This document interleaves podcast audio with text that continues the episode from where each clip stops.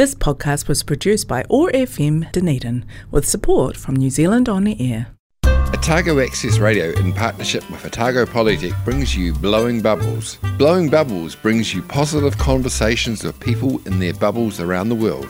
How are people living their bubble lives? Working from home, keeping kids entertained, and staying connected and getting exercise. And how are these things presenting us with the opportunities to find new ways of living? Every weekday, the Sustainable Lens team of Samuel Mann, Shane Gallagher, and Mara Karatai reach out from their bubbles to chat with interesting and positive people around the world. Broadcast on Otago Access Radio 105.4 FM and streamed and podcast on oar.org.nz and sustainablelens.org, bringing connection, joy, kindness, and peace in the days ahead. Welcome to Blowing Bubbles, positive conversations with people in their bubbles, their safe spaces around the world. I'm Samuel Mann in Sawyers Bay, Dunedin, and I am joined by Lisa de Klerk, who I think is in Dunedin. Yes. Welcome. Thank you very much for having me. So, how was your bubble life?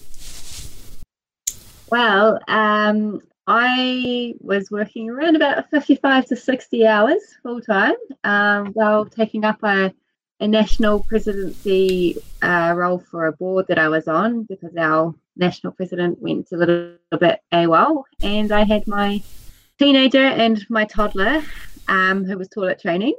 And I also had my neighbour's cat have kittens on my couch at the beginning of lockdown. so I had a very interesting lockdown. um, but it was it was it was very good. I don't remember much of it, um, just being very tired. But um, I don't remember being very negative about it at all, which was good. You are the manager of Volunteer South. Yes, I, um, I've been in their role since September last year, uh, and I also uh, facilitate parenting through separation with the Methodist Mission as well. cool? So you weren't doing that job during lockdown. Um, I was doing the the Volunteer South job, but not the, the parenting through separation one. Oh, Uh, that just got a little bit too What does Volunteer South do? So we're a connection service. Uh, we work to provide um, volunteer opportunities for Manituo that would like to volunteer. Um, and uh, we also work with member organisations to ensure that they have best practice and all the support and advocacy they need in the voluntary sector.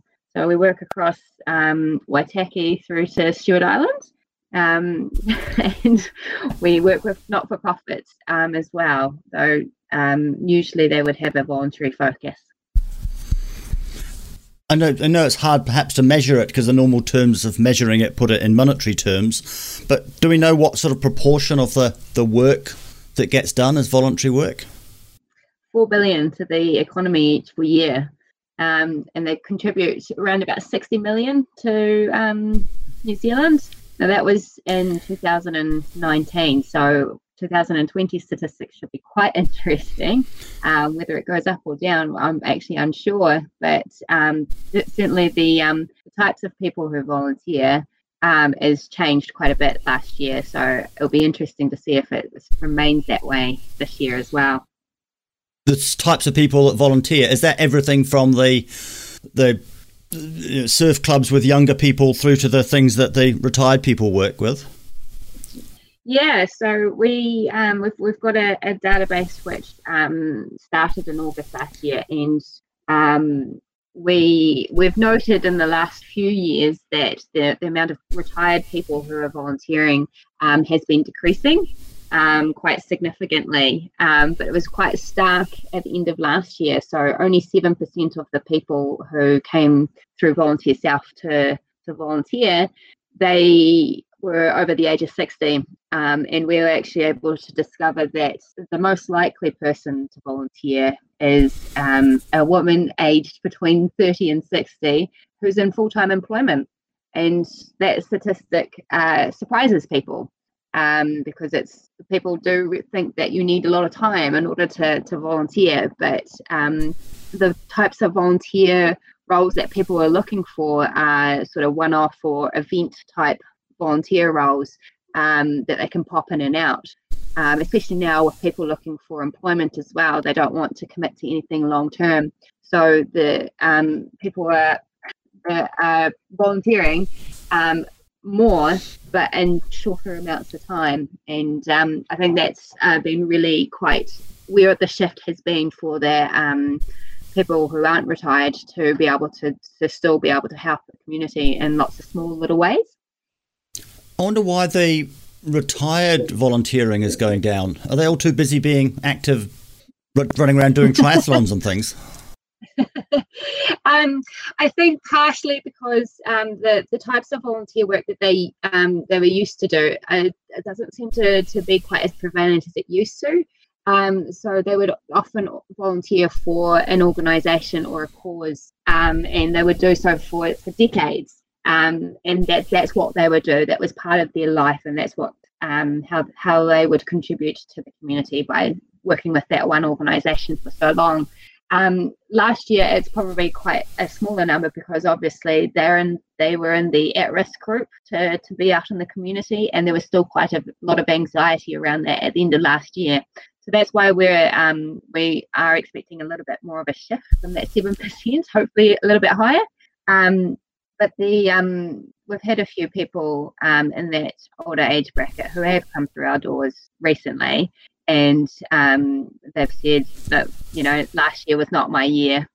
this year I'm going to do it. So um, I think it was a, at that stage um, the decline, the, the stark decline was just simply due to, to COVID and what was happening out in the world. Did volunteering continue through the lockdowns? Yes, um, it was a very difficult thing to deal with because obviously in an emergency everybody wants to help, um, and in a in a pandemic it's kind of the opposite of what um, you need to be doing. So um, we supported the community and the Dunedin City Council um, and all across um, the, the southern region actually to to provide uh, groceries and firewood and pet food and anything you could probably think of that people were short of during um, lockdown to people as a way of making sure that people were still keeping their distance. Um, people who were doing it informally. Um, it, it, yeah, we tried to to to stop that as much as possible, just simply because there was just that high risk. But at the same time, we knew it was going to happen, so we put some um, quite um, explicit guidelines about how to, to help your neighbours and how to volunteer um, during this time. So um, certainly the amount of people who put their names forward um, to, to help in an, in an emergency like that was significantly increased because there's a lot of people who suddenly had time to, to do some volunteering. Um, so we, we were dealing with about 1,500 across Otago um, during lockdown um, and coordinating that for um, all the councils across the, the southern region. I suppose all of the old needs were still there, but there would have also been new needs. Yes. So um, one of the things that um, was probably quite difficult for for most organisations during um, lockdown was the fact that there was um, a significantly increased amount of need, but that need didn't stop at the end of lockdown. Um, we're still seeing quite a quite a, a, high percentage of people wanting or needing support. Um, luckily, lockdown was great in that it meant that there were a lot of workaround systems that wouldn't that didn't um, weren't happening beforehand. So we're more capable of supporting the community now. Um, but there is still quite a reliance on things that um, hadn't been there a, a year ago. And um, charities had a bit of a break over mm-hmm. over Christmas, but that's probably about it. Um, it was very very tiring for, for everybody by the end of the year, um, and um, certainly two three weeks wasn't long enough to, to recover. Um, but you know, this is what we we do in the not for profit sector. We work hard and we often work hard for uh, while we're under resourced as well. So, you know, we, we, just keep on keeping on and, and hope that there will be um, more advocacy and support for us in the future. Let's take the first of your music choices. Let's have the piano guys playing Coldplay's Paradise. Why this one? Um, I discovered the piano guys when I was uh, working for New Zealand Red Cross, and um, I just loved the diversity of their music uh, and just how passionate they were. And um, so I'd always play it when I was going to, to have my training for Red Cross volunteers, just because of that diversity. And everybody loved it, and it's just been a favourite of mine ever since.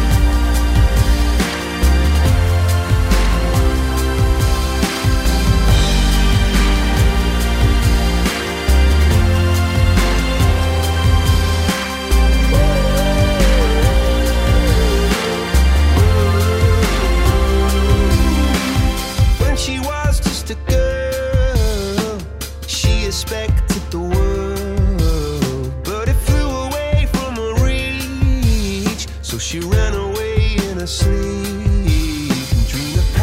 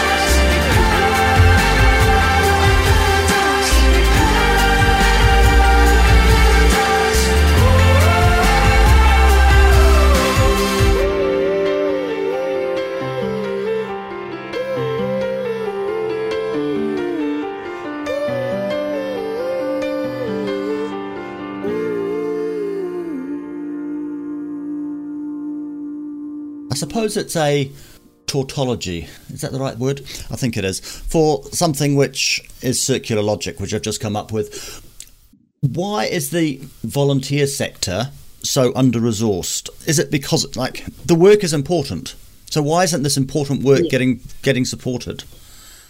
I guess um, because it's a bit of a catch twenty two. Like not for profits in general are under resourced, um, but the voluntary sector is even more um, under resourced because there's, there's still a um, a perception that it's a nice to have rather than a, a must. Um, and I'm actually um, quite a quite a loud and proud advocate for um, volunteer coordinators and volunteer managers being um, full time at the very least. You know, volunteer coordination takes up so much of your time um, that if you want to adequately support people who are essentially in a um, in a employment position, even if it's unpaid, um, you you have to dedicate the resources to that. And so, not having those resources available, just um, you know, it could be a budget line that you're saving or what have you, but it's unrealistic to expect someone to be taking care of, you know, 100, 200, 300 volunteers um, who, you know, need the same level of support in, in a lot of ways for the work that they're doing, depending on what they're doing. You know, if you're working with people um, in, in rest homes, um, right now they'll they'll be quite um, uh, panicky and um, you know anxious. So how you how is that going to impact on your volunteer? Your volunteer is a human being with their own emotions. Um, so they, they need you know they need that level of support from essentially so um, it's I guess it's, it's shifting you know what people perceive as a, as a nice to have and thinking about it in terms of we're all human beings and we all need to be supported and how do we do that in a professional sense? Because volunteering is very much professional. I suppose a big part of it is that the volunteers have to feel valued. Yes absolutely um, when we're one of the things that we do when we onboard our own volunteers is we ask them how they like to be appreciated or shown that they are valued. And most of them will just think that that's a very silly question because they don't do it to you know to to get anything in return.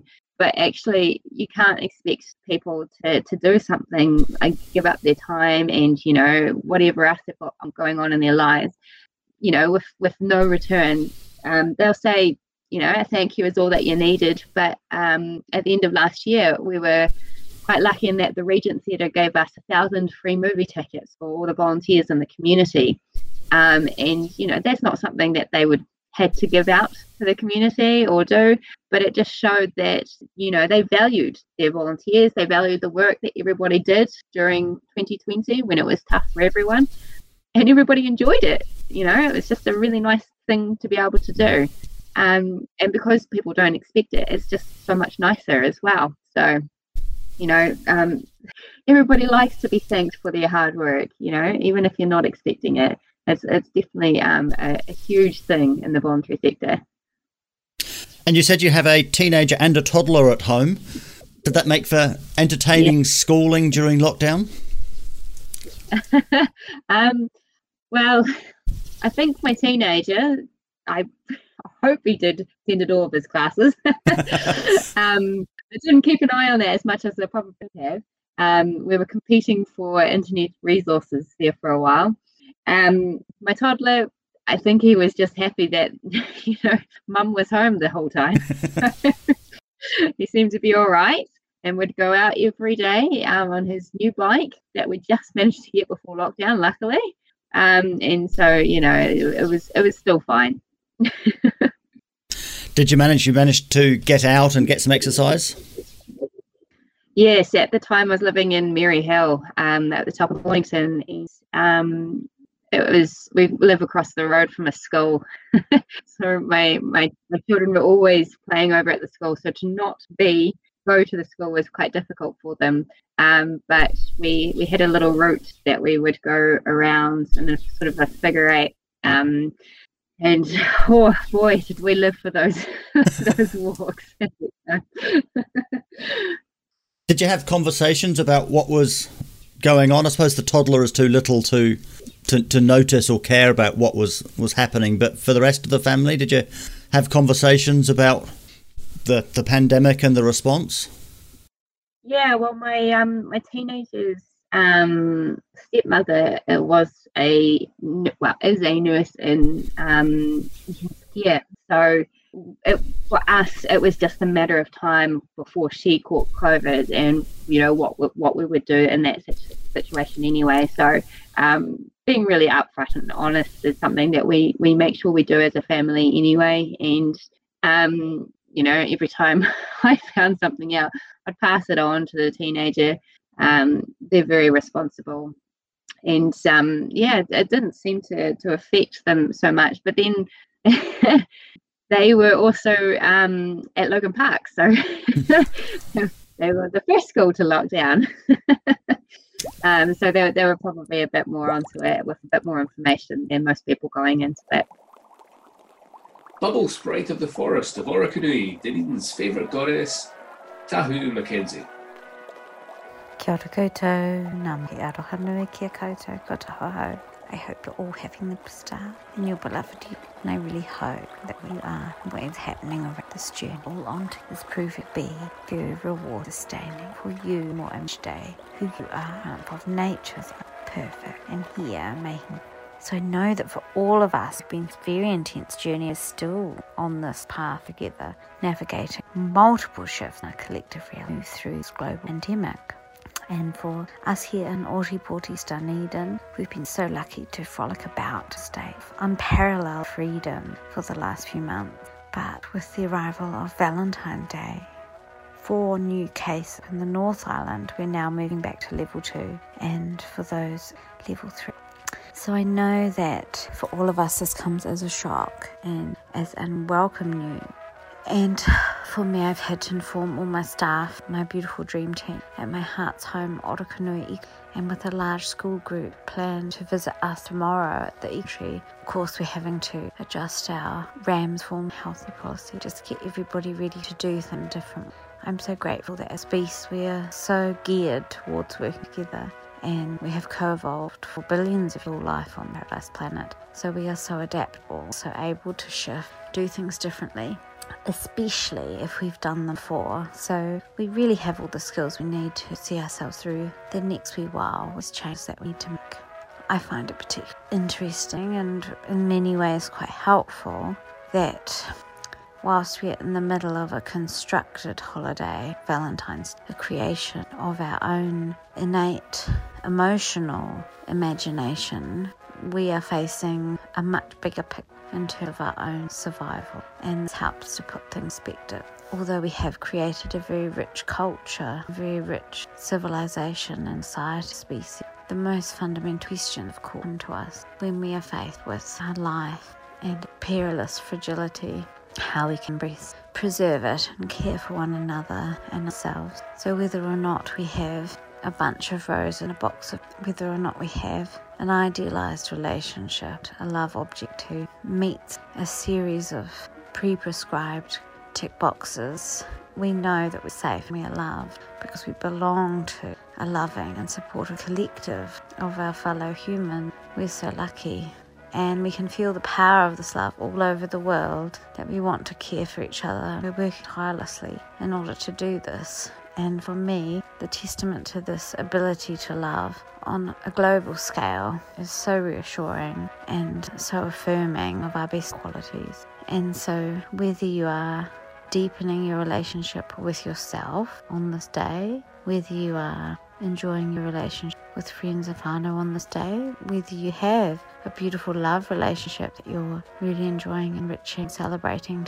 I really hope that for all of you, you can feel a sense of the embrace and the love of the infinite of life, of which we're all a part, surrounding you and uplifting you and reminding you of who you are, all the great skills that you possess. And I'll look forward to talking to you tomorrow. Thanks so much. Kakite.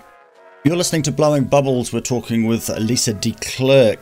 Lisa, we've seen lots of societal changes over the the last few months, the last year. What do you think will stick, and what do you hope will stick? Uh, I'm hoping that the the be kind will stick, uh, coming together and working together.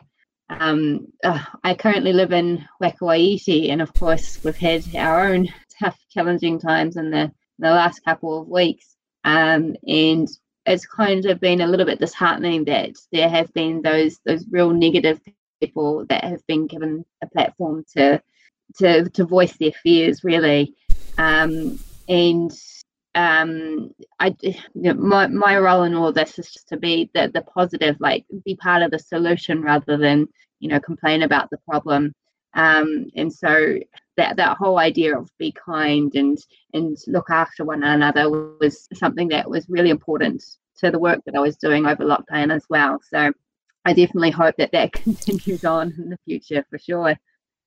Why do you think it took a pandemic for Be Kind to raise its head? Isn't it something we should have been doing anyway?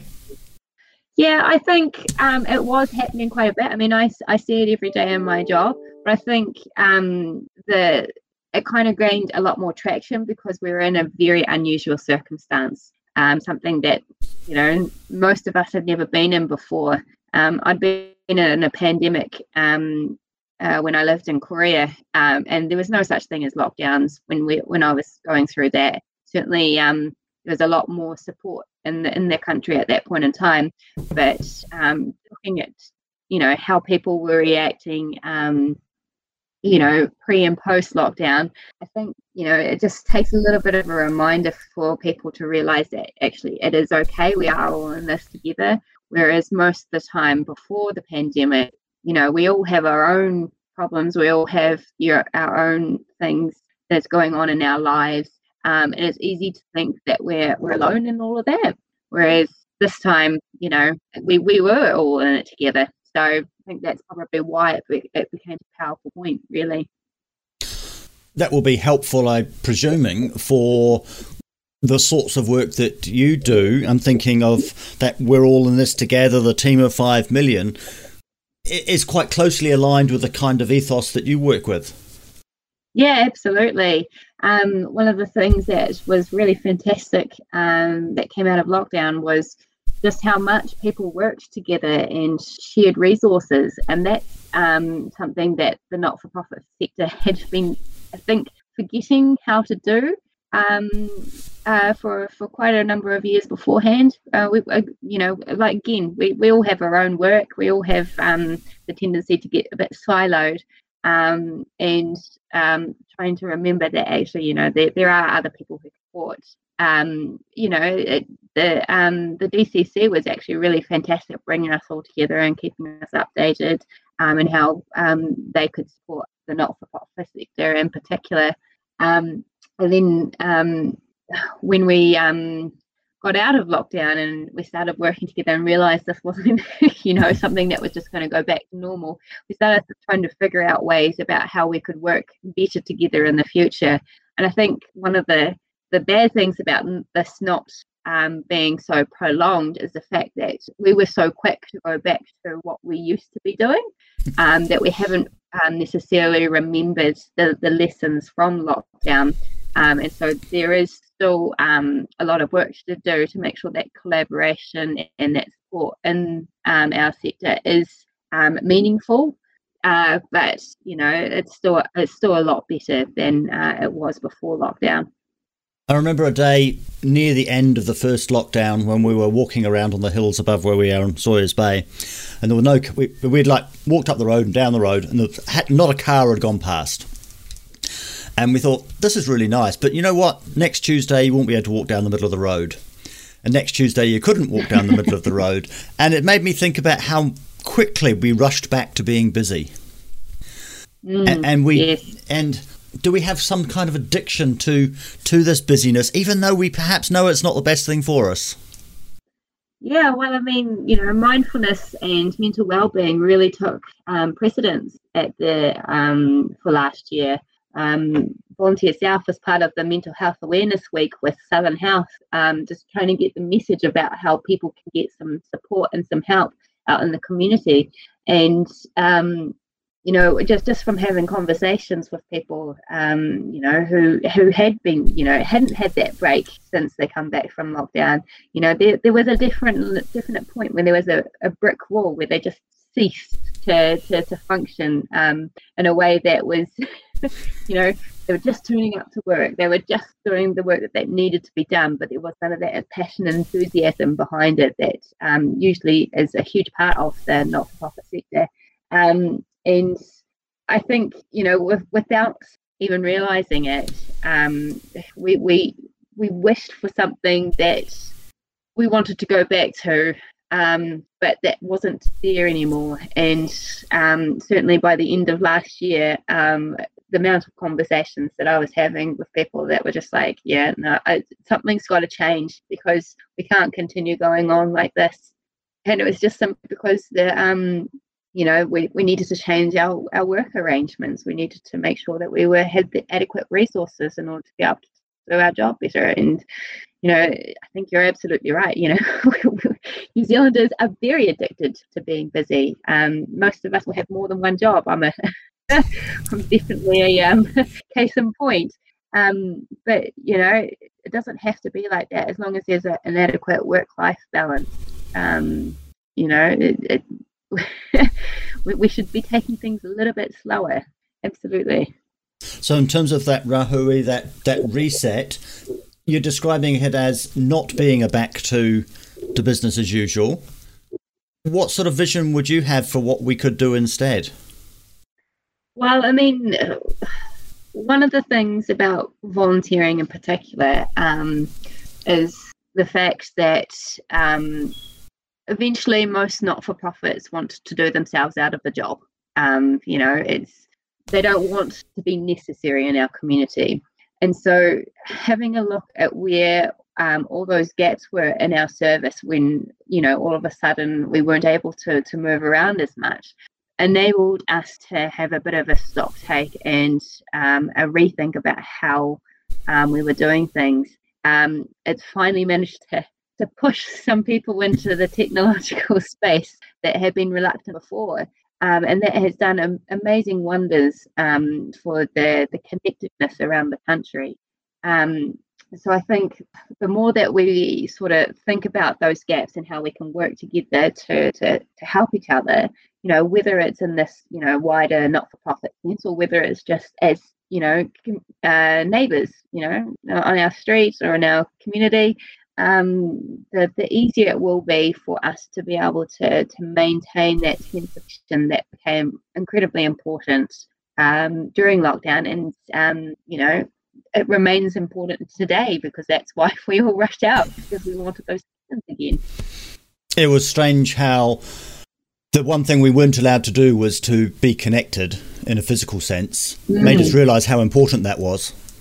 Yeah, absolutely. Yeah, no, it's um, I had my boyfriend at the time living in a different city, so it was it was quite difficult um, not being around somebody. Um, I literally, you know, at the start of lockdown, I was just like, no, not even going to attempt to put my toddler in his own bed. He's just going to share my bed because it's, at one, it's going to be easier, and two, I just, I just need that that human humanity um, uh, and that connection with me. Um, I'm pretty sure my teenager wouldn't have got into my bed if I, even if it asked. So that's what toddlers are good for. But um, yeah, no, it, definitely. Um, you know, it was it's quite difficult. I I managed to keep in touch with most of my neighbours, um, but yeah, it was still very quiet, very very quiet. You were talking then about realizing that some jobs don't need to be done. Did it prompt the volunteering sector to to realize that some jobs actually aren't needed? We we did without that thing. Um, in some senses, yeah. Uh, I think it was more that we were looking at sort of the duplication of what has been was being done in the community. So there's a lot of people who work in very similar spaces, um, and um, over lockdown, they just worked together. they had no other choice, really. Um, and that was amazing because, again, you know, we tend to get a little bit siloed, a little bit isolated, um, and um, there was just no need for it over lockdown. Um, and um, some of those collaborations have continued on. Um, some of them have stopped, but the organisations are still working together. Um, and one of the key advocacy points out of 2020 was the need for us to stop duplicating uh, and thus competing for resources. Uh, so every time there's there's a, something in the community that um, is very similar, we recommend that people work together as opposed to creating something new. Or and we've come up with partnerships, three new partnerships in the last um, six months ourselves, um, because we just see the need to to work together rather than you know create something new, um, and it's working out perfectly fine. that idea of doing yourself out of a job, which has negative connotations for us if we think about it in terms of redundancy, but it's actually what we should be doing. We should be trying to solve these problems in a way that stays solved and doesn't need us anymore. Absolutely. I mean, I've always thought of it as a as a catch twenty two, but I mean, I would much rather not be needed in the community um, than you know to to be forever in a job watching vulnerable people be taken advantage of or hurt or you know you know there, there has to be a point at which um, that's not okay for me to be in a job like that. You know where where do we put that line? Um, and um, uh, I'm, I'm very much um, a key supporter of any initiative that works to to close those gaps and gets us to a point where you know it's not needed anymore because people are well supported and well connected. Let's take the second of your music choices. Let's have Mumford and Sons. I will wait. Why this one? Um, this one brings me back to when I first arrived back in New Zealand after spending a couple of years away teaching, um, and uh, it just seemed like a really um, important thing for me when I first came back to New Zealand and realizing just how much I'd waited um, to be in a, a place like at home.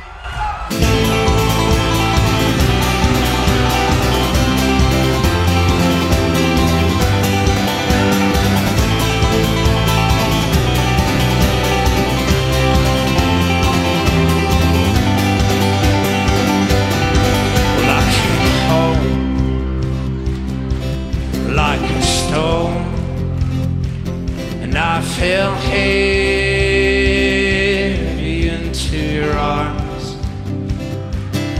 These days of dust, which we know will blow away with this new sun.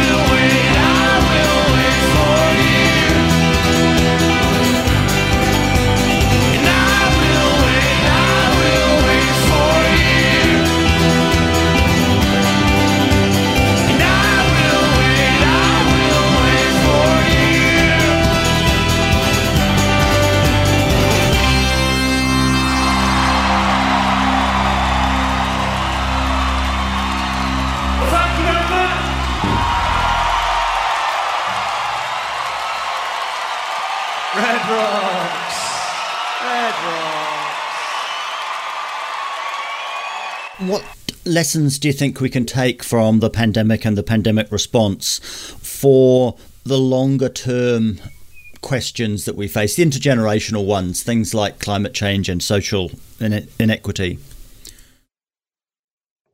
I think that's a um, I think that's a really good question.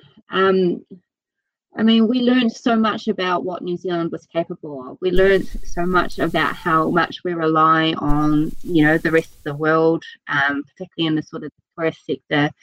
Um, and I think having this opportunity to be, you know, truly New Zealand um, has made it so that it's a lot easier for us to see, you know, kind of where we've been um, trying to figure, I guess, trying to figure out those gaps again. Um, you know, with the with climate change, we can we can see the impact that um, hundreds of tourists going through um, Fiordland had on the, on the um, uh, on the walking tracks there. And now that that's not happening, you know, it's there's a whole different space and a whole lot more nature has returned to those spaces.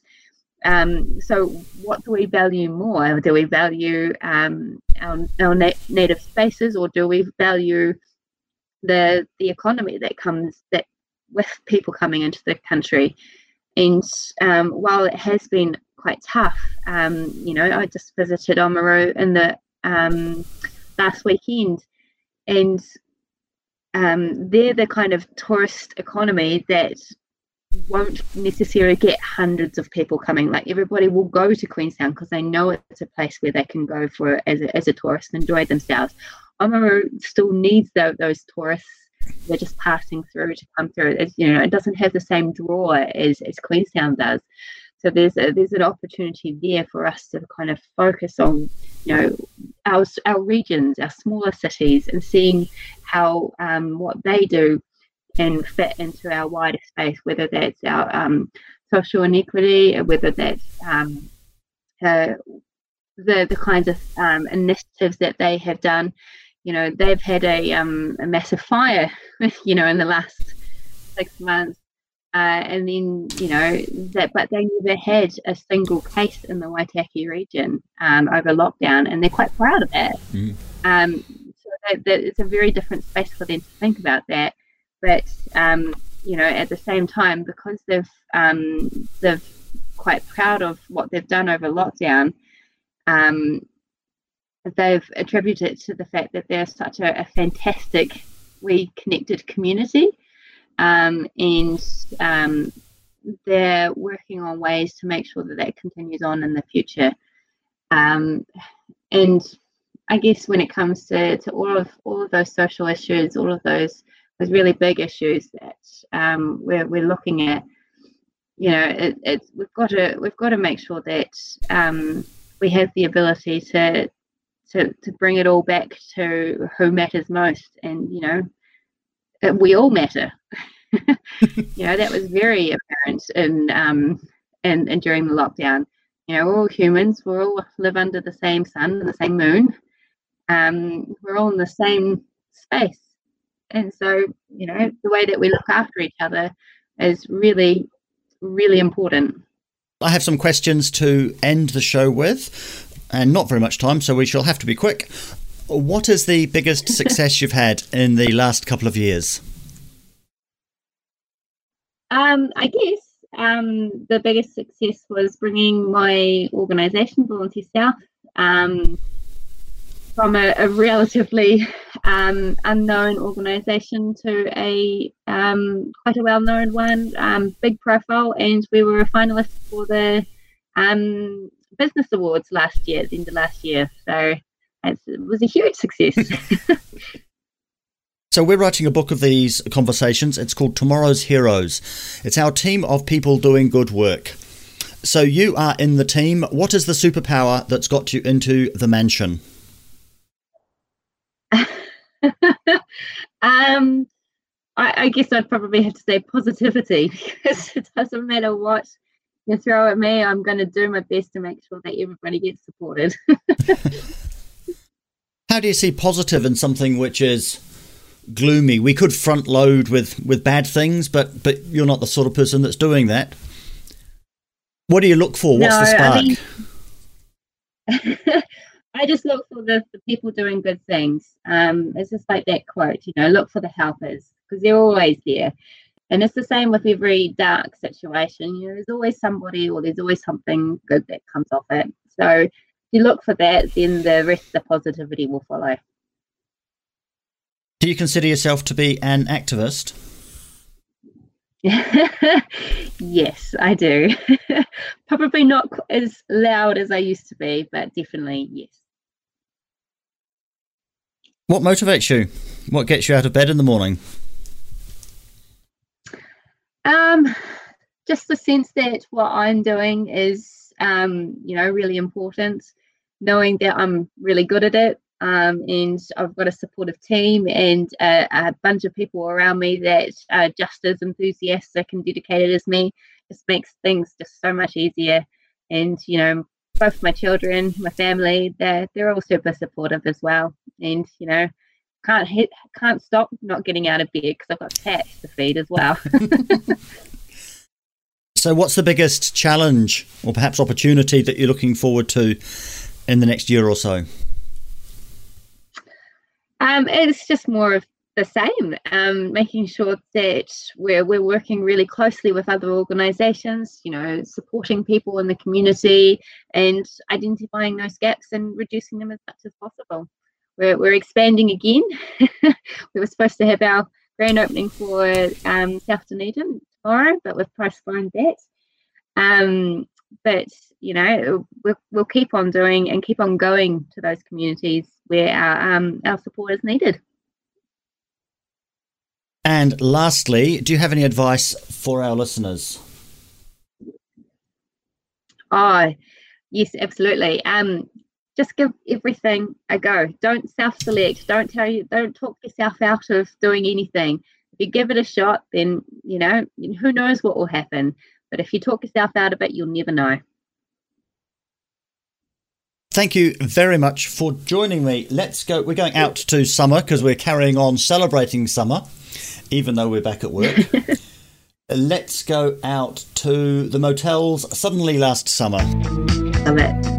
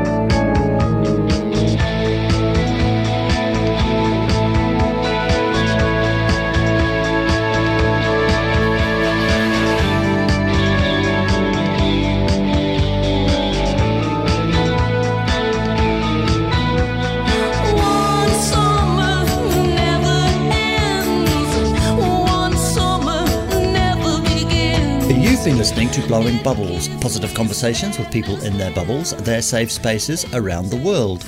Brought to you by the Sustainable Lens team, which is brought to you by Otago Polytechnic.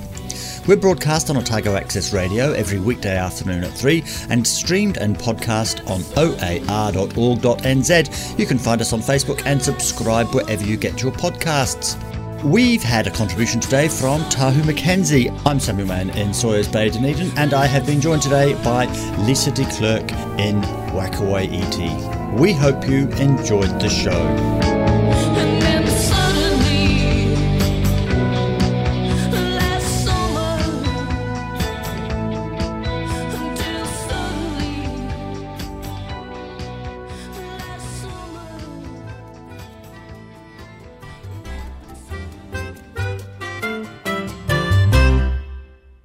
This podcast was produced by OAR FM Dunedin with support from New Zealand On the Air.